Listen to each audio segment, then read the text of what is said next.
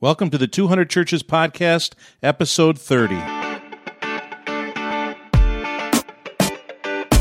This is the 200 Churches Podcast, created to provide resources and encouragement to leaders of the 94% of congregations in America under 500 members. Now, here are two gentlemen that lead in a 200 church and strive to provide information that will make you smile, think, and be challenged. Oh, and they're all around nice guys Jeff and Johnny. This is the 200 Churches Podcast. Thanks for listening to us today. Johnny and I just got done with a big argument here in the office, so we're going to try and tone it down now so that we're able to do this podcast. Right, leave us some feedback, please. If you're out there and you use Evernote, let us know because Jeff Jeff insists that he could would use Evernote if it was just set up for him, and he wished Evernote is the best. And I told him I I'm never going to use Evernote. I call it Nevernote. Nevernote. Nevernote. So yeah, so if you use Nevernote ever, then send Johnny a scathing, excoriating email yeah, please do. I would love that. I Dre- would love to know why I'm wrong. and dress him down. He needs to be dressed down. Anyway, thank you for listening to the 200 Churches podcast. Today, we're talking about why both your strengths and your weaknesses make your ministry. Because most people approach strengths and weaknesses by thinking that their strengths help them and their weaknesses hurt them. Right, it's like the classic job interview question, right? Tell me what your strengths and weaknesses are. And of course, we don't want to talk about our weaknesses. No, you, my my weaknesses are I care too much. Yep, I'm I'm I'm too organized I'm just too type. I'm way too type A. and I'm, way, too type I'm A. like over disciplined. yeah, to a fault. Yep. I, I don't know how to have fun while I I'm at exercise too much. These are all very real weaknesses. I'm no fun to go out to dinner with because I'm a vegan. and I weigh exactly what the insurance industry scales say that I should weigh That's a weakness. as a male human being. 114 pounds. Yeah, right. sure. Okay, so strengths and weaknesses. Our point in this podcast is to embrace your weaknesses as much as you embrace your strengths. Yeah, absolutely. Because weaknesses are what makes us unique. It's what makes us human in a lot of ways. I think that actually might be one of your points. Um, that that without weaknesses, you are not the person that you are, and there is much that can be learned and much that can be done through your weaknesses. Well, I'm thinking about the uh, Star Trek, one of those series that has that android called Data. You know, Data is what was put into him. and he's pretty much perfect for what he's got. He really doesn't have any weaknesses except for the things that he can't do, right? Right. But none of us are androids. We're people. We're very subjective beings, and we have a bundle of strengths and weaknesses.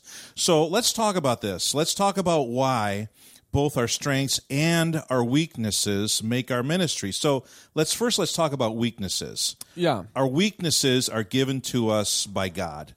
They're not an accident, they're not random, they're not by chance. In fact, God designed us with our strengths, but also with our weaknesses. Absolutely. And in um, 2 Corinthians 12 9, it actually says, right, my power is perfected in weakness. We are, we're meant to be weak. We're not meant to have it all together. Uh, we were created in the image of God, but not to be God. And and God has equipped you for a ministry uh, out there, and and His His power is made known in your weakness. That's not an accident, like you just said, Jeff. It's not some chance thing that you have weaknesses. God gave us weaknesses so that His power could work through us and in us, and we know, hey, this is not me just doing this. Do you think that God's kindness could actually be seen in our weaknesses? Like is it is it nice of God to give us weaknesses? Well, I, I, yeah, I think it is. And as we go through this list, I think it becomes more and more clear that it is nice of him to give us weaknesses. Because imagine what it would be like. How insufferable are people who can't admit their weaknesses? Or who don't have any? Yeah, that's a thing. No, but how insufferable are the people who are always right, or the insuffer- how insufferable are the people who are who weigh the correct amount on the insurance scale and they like to rub that in your face? You know, like weaknesses are what makes us human. Weaknesses are parts of our personality. I mean, I have myriad weaknesses, and, and I probably wouldn't have it any other way because it makes me who I am. So I do I do think that it's an act of kindness by God to give us weaknesses. So maybe you'd be willing to be the first one to share one of your weaknesses. well, sure, yeah. The Nevernote thing is kind of a weakness. I'm not an organized. Per- my brain does not work in categories like that. I'm just a little scattered. If you came into my office right now and looked at my desk, there's about ten different projects happening, all in various stages and papers everywhere. oh, was that a was that a desk in there? That's a desk. that was a garbage heap. and No, and so it's not that's that bad. That's It's a difficult, you know, that's a difficult area for me staying organized. But one of the points that we have here about uh, weaknesses are, are our weaknesses cause us to include others. And I know that I am unorganized, right? I know that disorganized, whatever. I know that I struggle in that area. I need to surround myself with people who are much better at that than I am. I mean, my wife is much more organized than I am. She would tell you it's a weakness of hers too, but on on the scale, she definitely falls uh, a lot higher than I do. So another thing that our weaknesses do for us is that they they teach us humility. You know, we would be insufferable, but we also would be filled with pride if everything we did just turned out really well and really anything you tried just was just perfect every time. And every once in a while you run into a parent who who cannot talk about anything that their kid has done that they haven't excelled at. I mean, everything you my well, everything my kid does, just he just seems to or she just seems to do it so well. Yeah, that's humility is so important. And the you know the first thing I did here at, at the church, I've, I've been here one year. I just I, I have this little app on my phone. It's called Timehop. I don't if you're out there listening and you have that. It's a great app. But I, I sent a tweet one year ago today that said this is my first day on the job as the pastor of Dover Youth, and so it's my one year anniversary of uh, work, I suppose. Uh, I didn't move until the middle of the month, but that's neither here nor there. But the first thing that I did as a pastor here was I wanted to invite college students to get a cup of coffee with me and just kind of introduce them to the church. And so I I got like twelve hundred um, little cards printed, quarter sheets of paper, front and back, pictures of myself on them and everything. And I was going to get these distributed in the mailboxes at uh, at the school. And I went down with my stacks and stacks and stacks of cards to the school and I said, Hey, can we get these put in the mailboxes? And they said, No, we don't do that. And I begged and I pleaded and they just shut me down hard. No. So on my shelf as a constant reminder of my humility and my failure, I have these cards still sitting there. So you took your two wheel dolly and you wheeled all the cards back out to your back exact- out to your van. That's right. You came back to the church and I said, "I'll take care of this." I went down to the college and I got not even as far as you got. yeah. They saw me coming and they said, "No." We got shut down.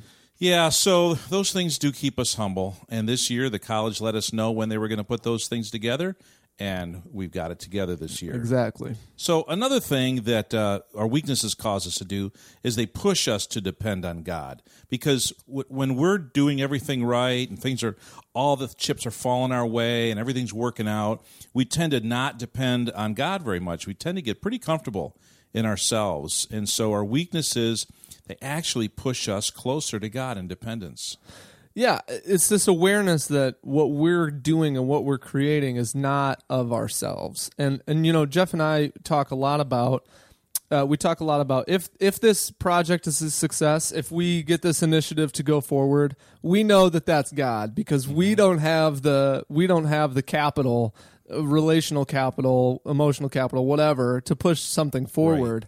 And so it, it you do have to depend on God. When you're aware of your weaknesses, then you have to say, "Hey God, fill in these gaps and help me through uh, the job of ministry." I think for people that everything goes their way, it's a lot easier for them to judge other people, uh, to judge their failures a little more harshly. And so I think another thing that weakness our weaknesses do for us is that they nurture they nurture a, a sense of mercy and mercy toward other people and not judgment because we know what it's like to to not be able to do something. We know what it's like to not be great at something or to fail at something. Yeah, and you've been kind to me as I've failed time and time again during this first year. You've been very patient and kind with me uh, throughout me discovering my weaknesses. Uh, this was my first ministry job, and so I was aware of some of my weaknesses just from working in the business world. But there's different weaknesses that come to bear when you're working in ministry with Mm-hmm. people all the time and with, you know generating all these ideas about initiatives and things to push forward.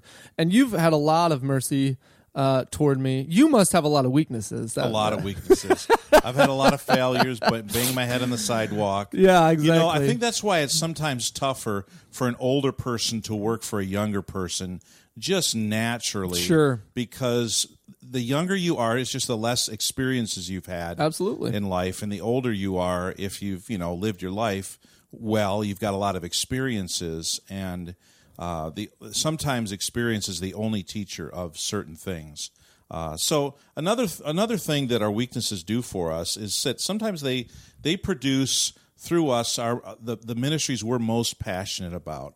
I think about my wife and I think about something that she's struggled with for for many years, and I, I haven't asked her, so I'm not going to share what it is, but it's not anything I couldn't share.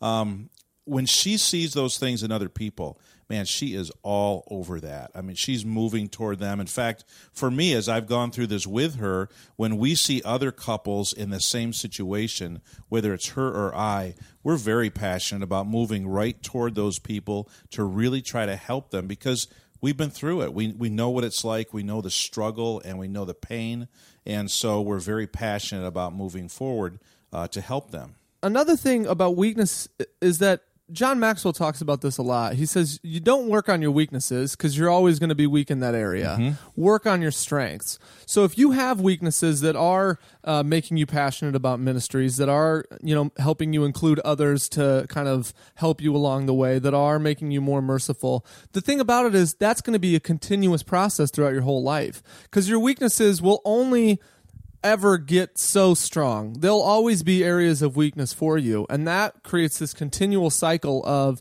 needing to involve other people, being merciful toward others. I mean, all the things that we've just talked about, that really becomes this life giving cycle out of something that a lot of times we think of as life sucking.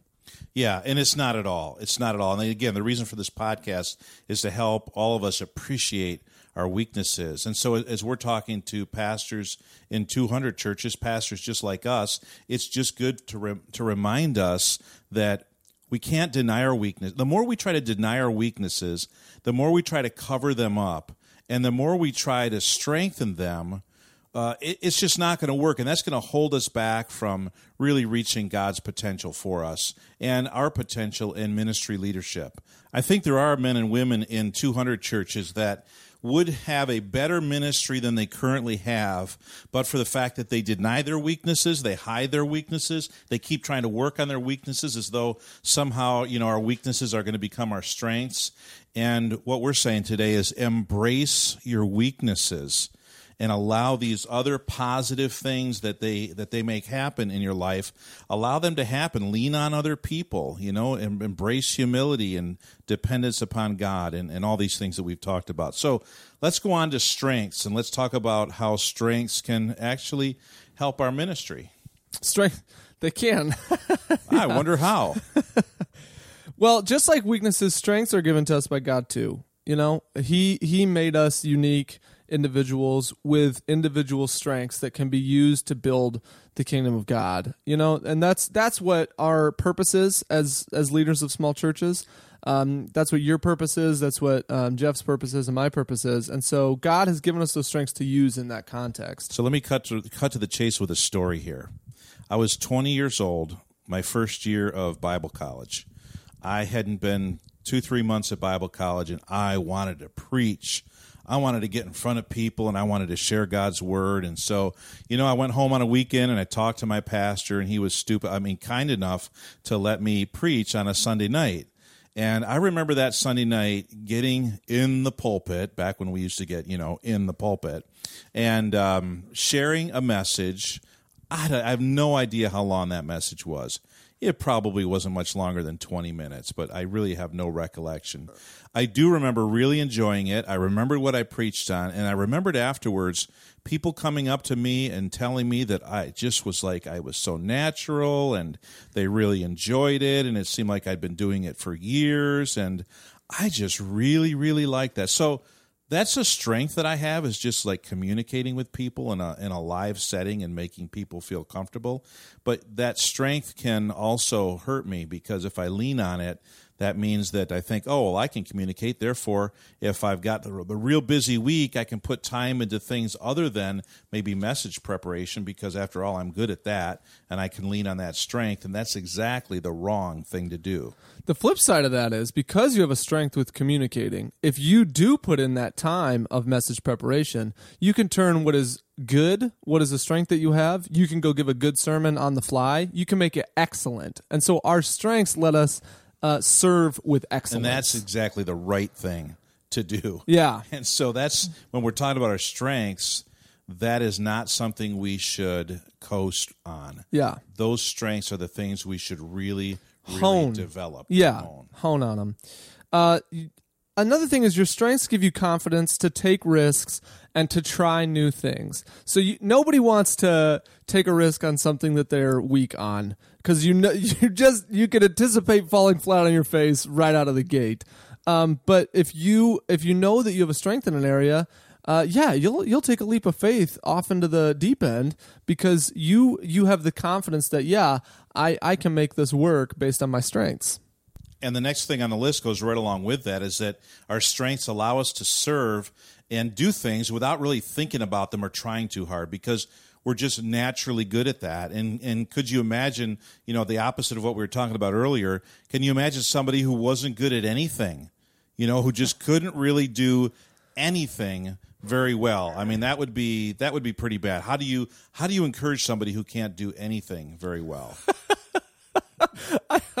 I hope that's not a real person. That would be terrible. I hope not. You know, every and, and you know, some people feel like that. It's they true. feel like, well, I can't do anything very well. So maybe if you're feeling like that, you need to know that Get a boost. You have yeah, everybody everybody has strengths. Absolutely. But you know, I I knew a pastor and he he could not do something that is so natural to me and that was he couldn't just sit down and talk to people.